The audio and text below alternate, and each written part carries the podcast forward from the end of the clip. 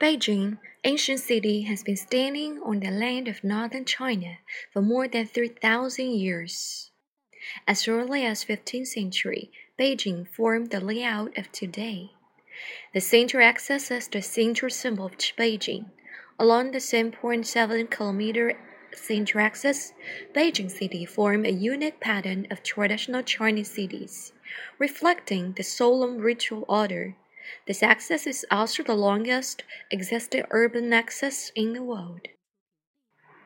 In the center of Beijing locates the largest palace in the world. Legend shows that the Emperor of Heaven has a palace of with 10,000 rooms.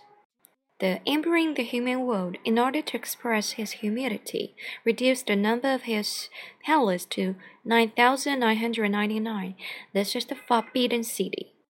Hutong and Siheyuan are typical examples of Beijing's residential houses. It is a quiet corner at the noisy city. Citizens are leisurely and at ease, living in harmony. Walking around in Beijing, you can play with those traditional gadgets and appreciate the Chinese national quintessence as well. With ancient vocal music and gorgeous figures, Peking opera ancient opera has undergone evolution in Beijing for more than 200 years. You can also find the mystery of Beijing's traditional culture through food and delights, such as candy fruits, roast duck, noodles with soybean paste. Beijing has diverse food culture.